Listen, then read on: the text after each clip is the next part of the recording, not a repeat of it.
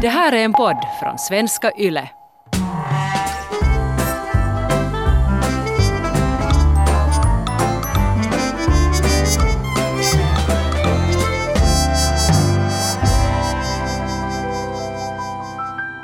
I bluff, you bluff, we bluff.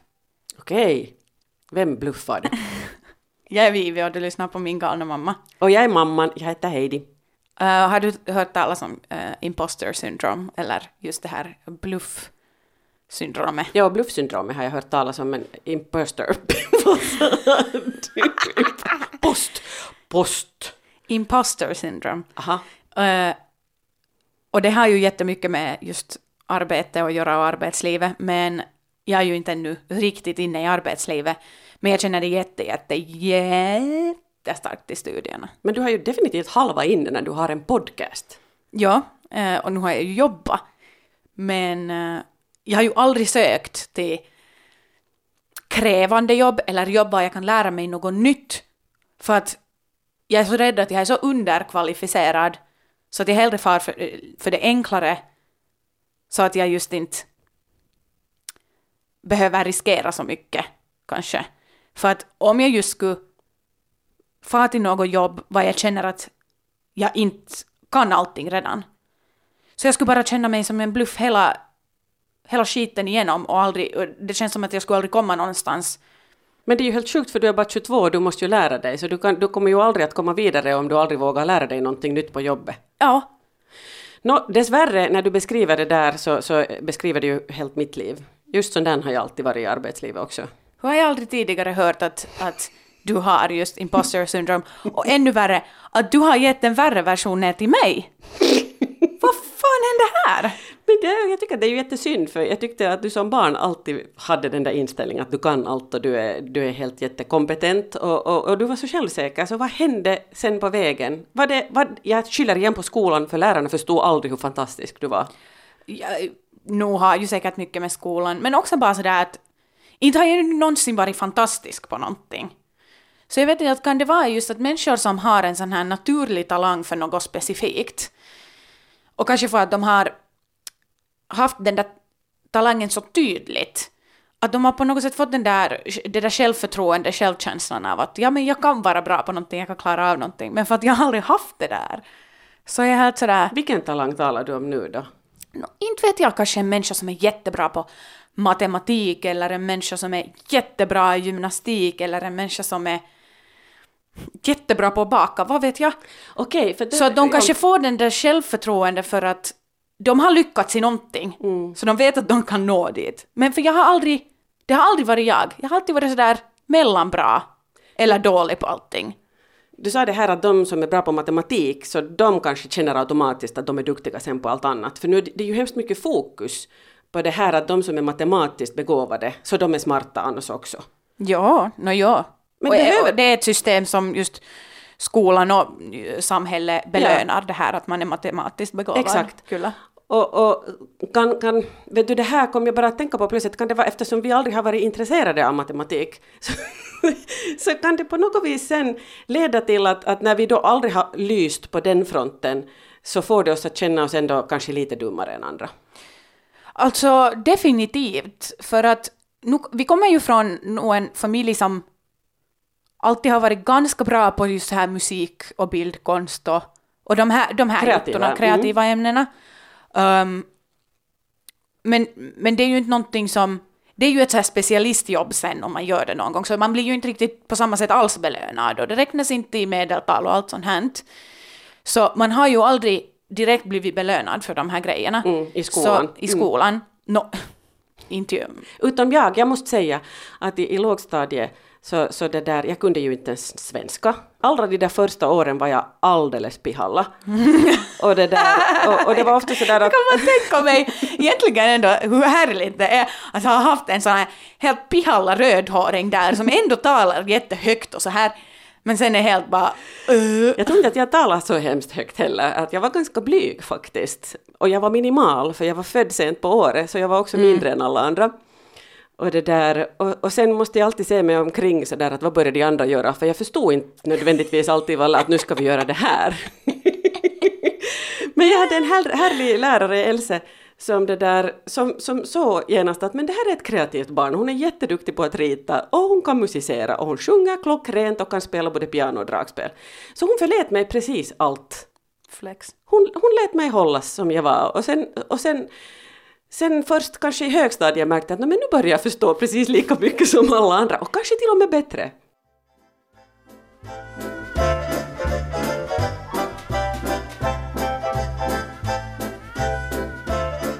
Så när vi talar om det här med, med vad man har blivit just bekräftad i eller belönad av, så, så jag kan inte riktigt sätta fingret på någonting. Ja, man har ju fått, fått det mera från så här då familjen och, och kompisar Mm. och så här. Men, men det är ju fritid. Så jag vet inte, kan det ha att göra med att, att på fritiden har man varit så här, men sen på jobbet eller skolan, eller det här som spelar roll, så har varit lite, uh, man är inte nu så bra på Mm. det. Det är som att rita med vänster hand. Så kan det här vara roten till bluffsyndromet då?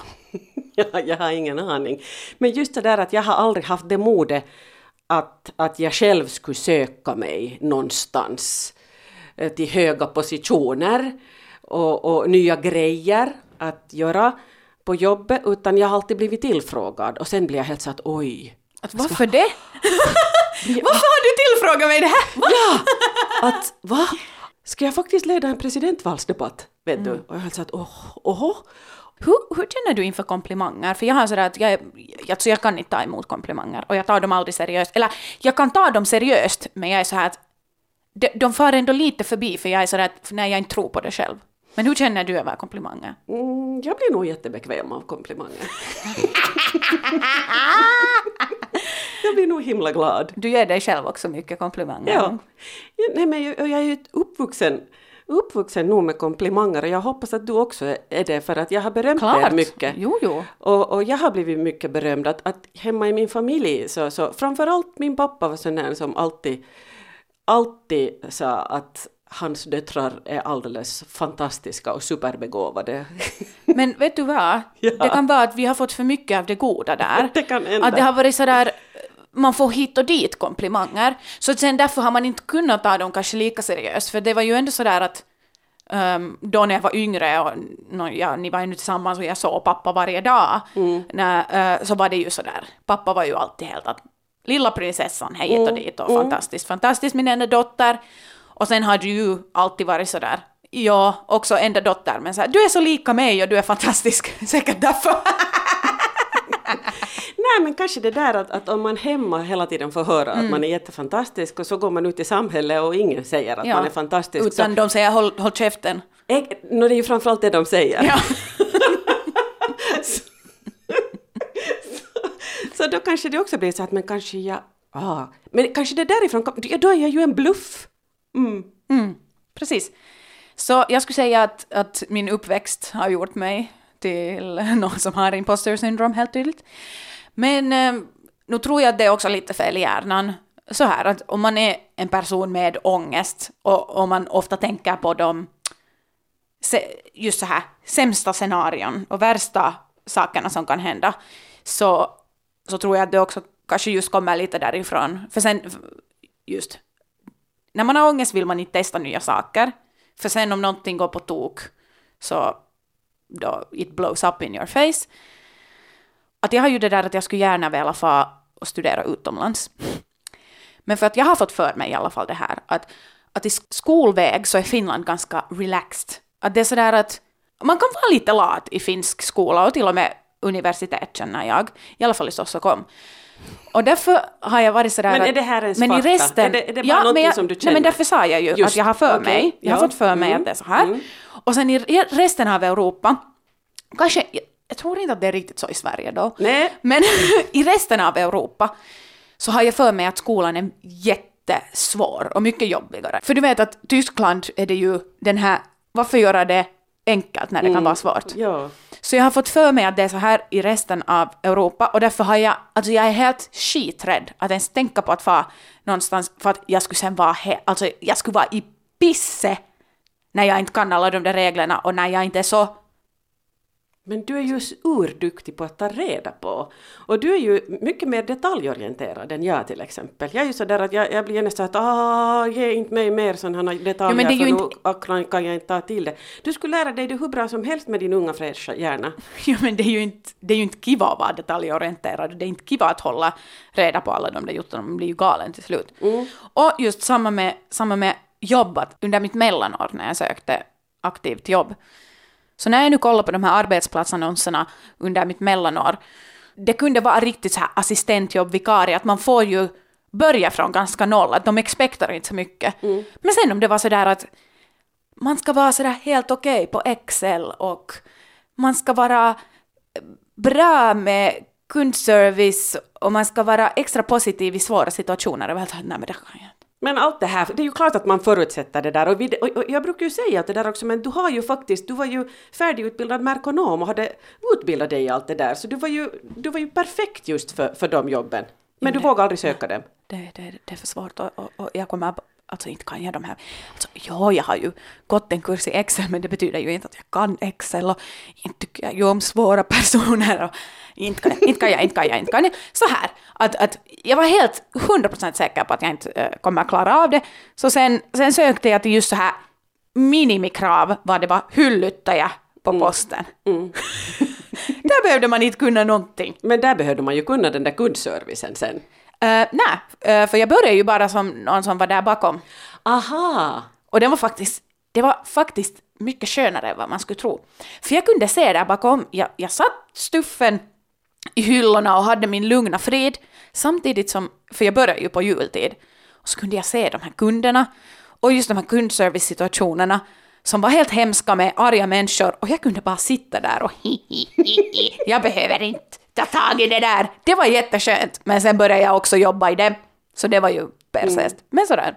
För jag måste säga att ibland också, jag har ju ett härligt jobb, jag har ju fått göra så otroligt mycket olika saker på YLE och jag är så oerhört privilegierad. Privilegierad. Jag, jag är så oerhört privilegierad just det här att, att jag får ha en arbetsplats där jag lär mig nya saker nästan varje dag. Och jag har fått prova på så många olika saker. Jag har fått prova på radio, tv och, och, och webb. Och, men samtidigt så har jag fortfarande varje gång prestationsångest när jag börjar göra någonting som jag inte kan från förr. Um, och det kan hända att med åren så har jag blivit lite bättre på att bemästra den där prestationsångesten. Men ändå så är jag, jag är nog oerhört rädd för att misslyckas. Jag, och kanske förstås det att, att när man jobbar, har ett offentligt jobb, så, så när man misslyckas så gör man det offentligt. Och det har jag också gjort. jag har misslyckats flera gånger. Så, så ibland har jag också tänkt att tänk om man skulle ha ett sådant mekaniskt jobb där man inte behöver vara kreativ, där man inte behöver anstränga sin hjärna hela tiden, utan där man bara gör saker. S- Snurrar siffror eller någonting och bara kollar att allting blir rätt och sen tittar man på klockan och nu är jag färdig med dagens jobb och nu går jag hem och nu behöver jag inte tänka på det här längre. Mm, ja, på posten så det var ju inte hela tiden att, att man behövde använda sin hjärna. Och det kunde bli riktigt tråkigt att bara göra de där mekaniska juttorna hela tiden. Men nu är det ändå lite bättre än det där att, att nu märker jag att tröttare i huvudet är jag efter en lång skoldag eller en lång dag var jag bara har gjort skoljutton istället för en lång dag på jobbet. Mm. Just för att du inte behöver använda din hjärna. Ja, att det är nog helt sjukt hur hjärnan går när man då studerar eller lätt sig gör något jättekreativt. Och, och, och samma sak att när man studerar och har ett kreativt jobb så inte, det är ju inte så där att man stänger dörren till arbetsplatsen utan de där sakerna, inte, man kan ju inte spola bort den från ens huvud utan de finns ju där hela tiden. Ja, alltså det är så många gånger som jag har sen gått hem och grubblat över att nu gjorde jag något fel åt den här kunden och nu jag gav fel svar, jag sa fel, de fick inte den servicen de behövde. Att, men sånt här går jag ju ändå hem med. Och sen måste man ju ändå säga det där om, om mekaniska jobb, att jag är inte lika trött i huvudet men man är ju jättetrött fysiskt. Mm, ja. Och, och nu är det ändå helt jättejobbigt det också. Där kan vi gå in på att egentligen är ju allting skit. Okej. Så är inte arbetslivet egentligen helt skit? Säger du alltså att alla jobb är så pass skit att helst skulle man leva sitt liv utan att ha något jobb alls? Egentligen inte. Det är bara att jag sätter så stort värde på det att man älskar sitt jobb. Och det är det som gör det värt det. Och det är det som ger en en drive att fortsätta jobba på det ända tills man då går i pension eller inte vet jag, dör bort.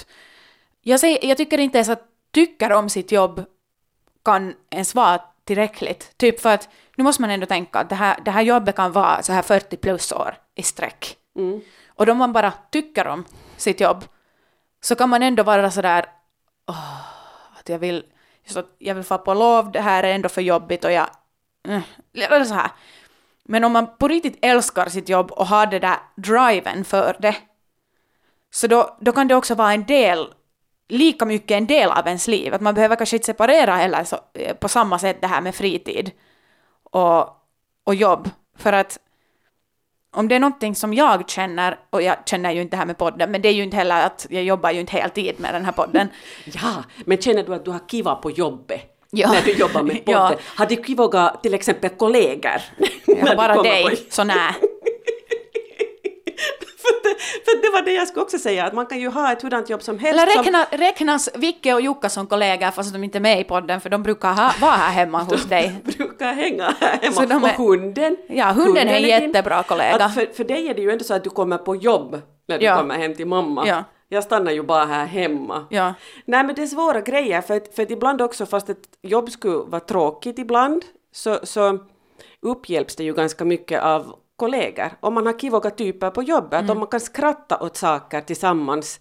Och fast jobbet i sig kanske inte skulle vara så kreativt just i den stunden så kan man sen ha kaffepaus och skratta åt saker eller berätta om sina hjärtesorger. Att, att allt sånt här. Ja, och det, det- alltså det är jätteviktigt. Men just så här att, att kollegor byts, kollegor far, kollegor är inte set in stone, men ditt jobb kanske är det.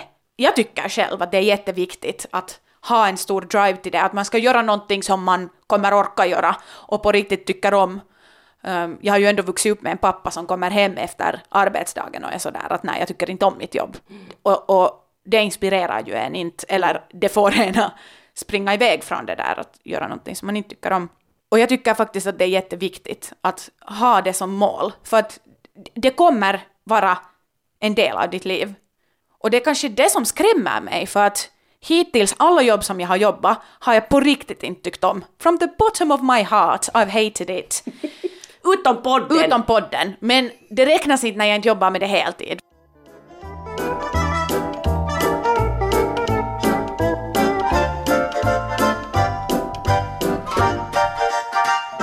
Förstår du hur bortskämd och privilegierad du låter nu? För, det, för de flesta av oss är tvungna att jobba för sitt levebröd.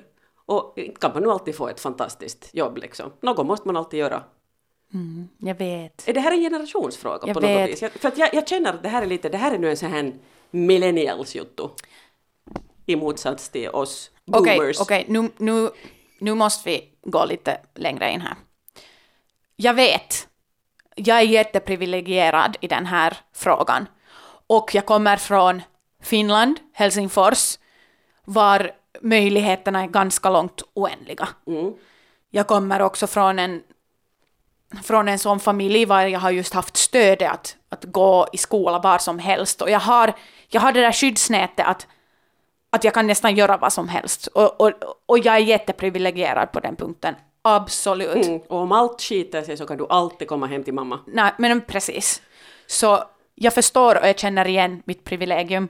Och jag talar just från den synpunkten att, att jag vill bara att ni är lyckliga. Och synd nog så, klart att det är så att inte alla kan vara lyckliga i den punkten. Och det är hjärteskärande. Och det är kanske därför jag just vill tala om de här möjligheterna eller...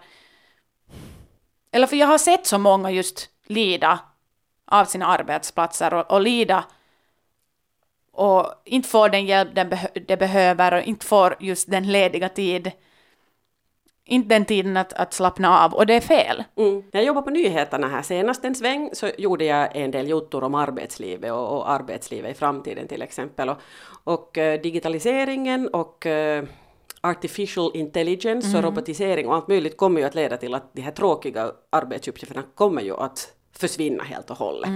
I framtiden kommer det inte att finnas de här tråkiga jobben alls som robotar kan sköta. Eh, Så, så de arbeten som finns är mer och mer just det här där man måste vara kreativ, där man ska skapa nya saker hela tiden och, och, och vara kreativ.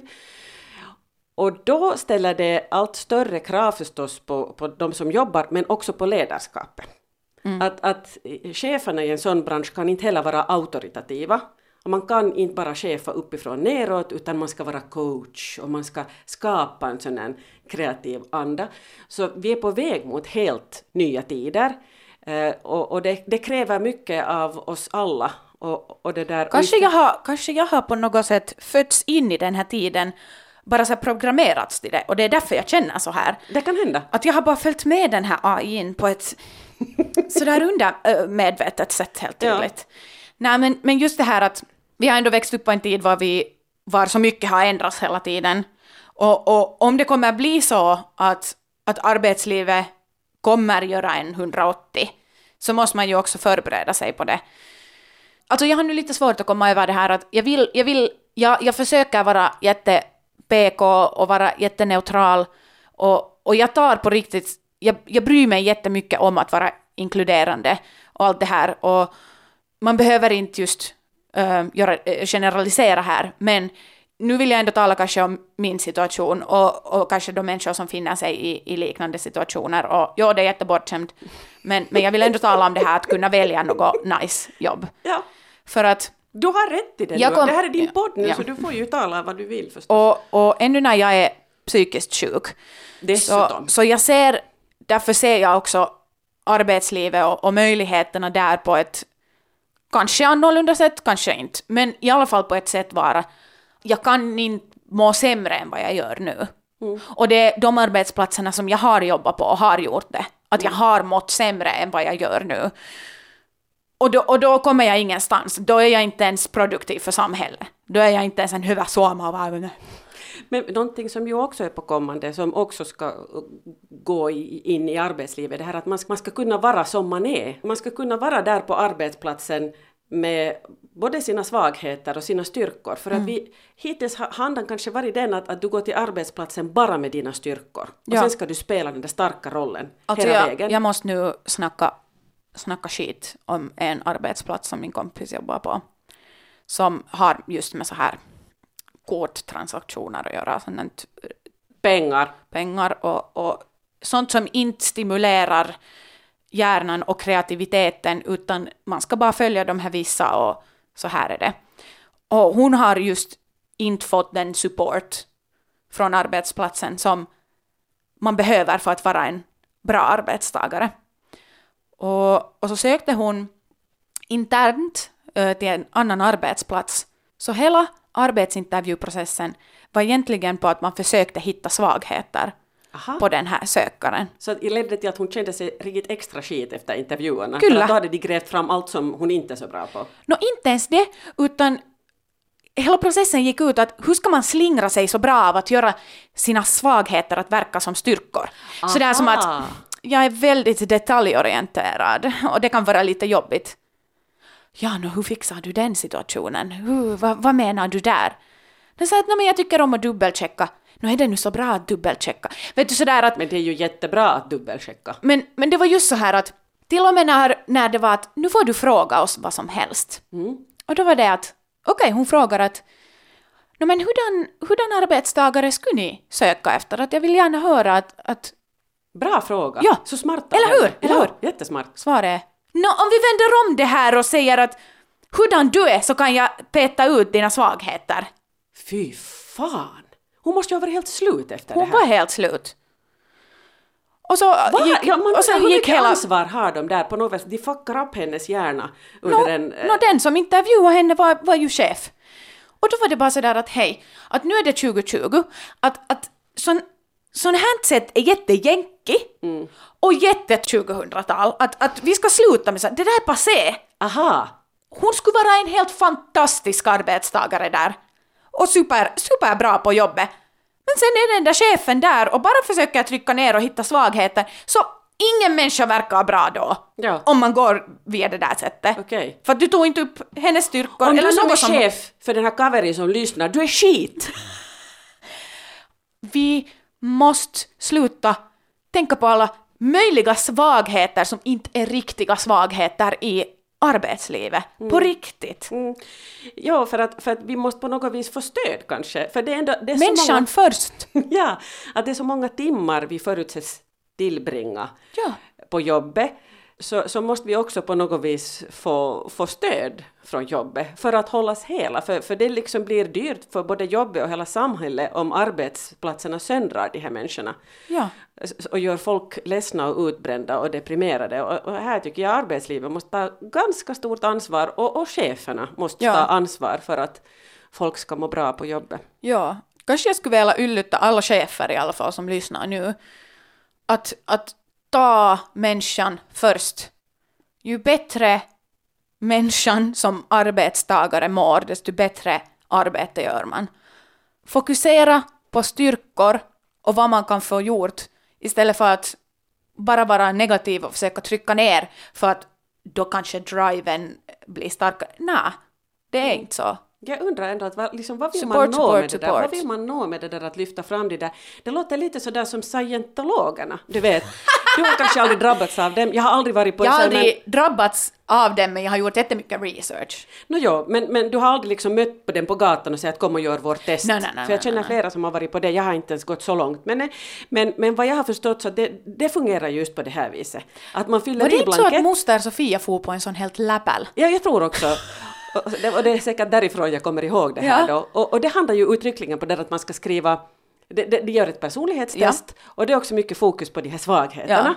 Och, och sen, sen när svaret kommer att du är så duktig, du, du, är, alltså, du har sån potential för allt det här är du bra på, men sen kommer de här svagheterna. Och det kan scientologin fixa. Ja! Kom med till oss! här. Ja.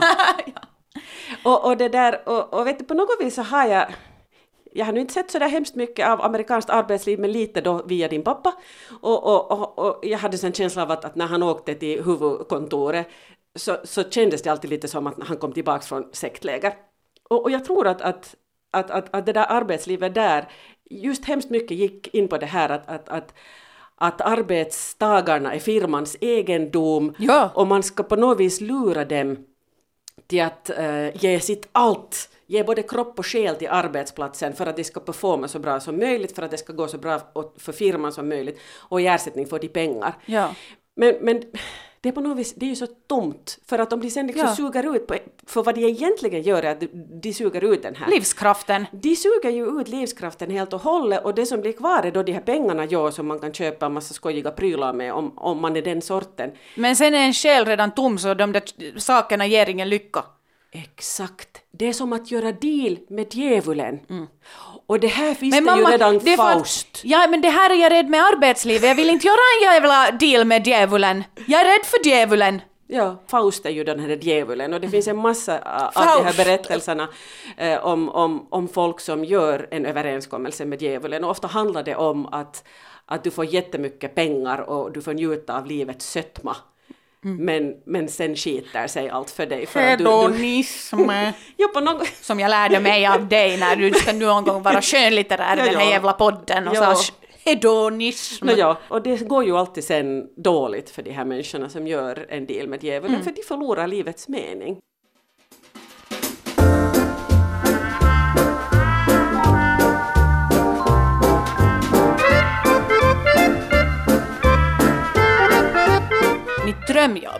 Som skulle ge mig noll pengar, är att jobba för någon sån här non-profit organisation som handlar om att, att rädda hemlösa djur.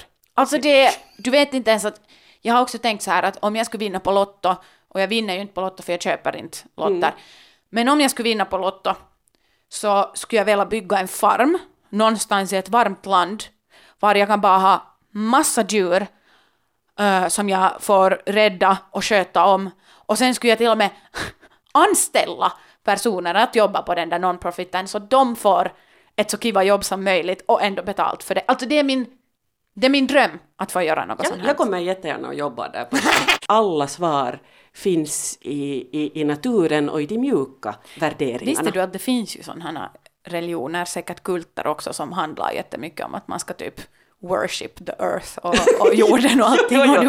Och jag- jag jag känner att att, du börjar gå in på det hela tiden. mera. Jag har hört att det finns också det finns en riktigt sexuella kulter Nej, men- som, som bedriver älskog med, älskog med, med, med marken. Att, Jag har sen- på riktigt att allting- jag orkar nu Men inte låter- med en så här översexuell naturmamma och jag hoppas att vi inte kommer dit. Nej, jag är inte sån! Varför? Nej men herregud, hur kan du tro något sånt om mig? Men jag, jag känner att, så att allt, allt, när allting, sen när saker blir kulter så är det också så att, att alla spår leder igen till USA där folk blir flippade av precis allt, allt blir så överdrivet där. Ja.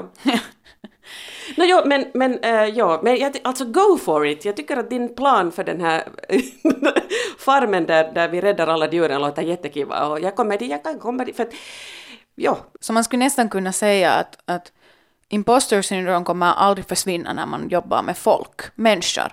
Men om man jobbar med djur, vet du, inte, inte, kan, inte kan du göra så mycket fel. Det, är sant.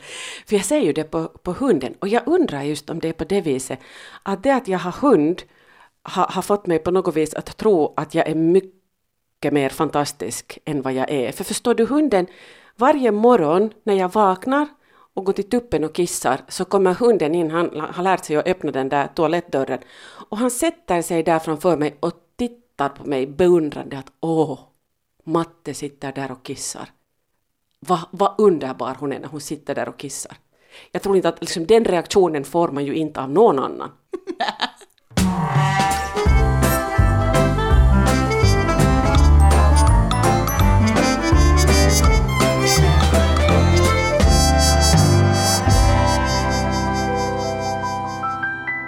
Det här är en podd från svenska YLE.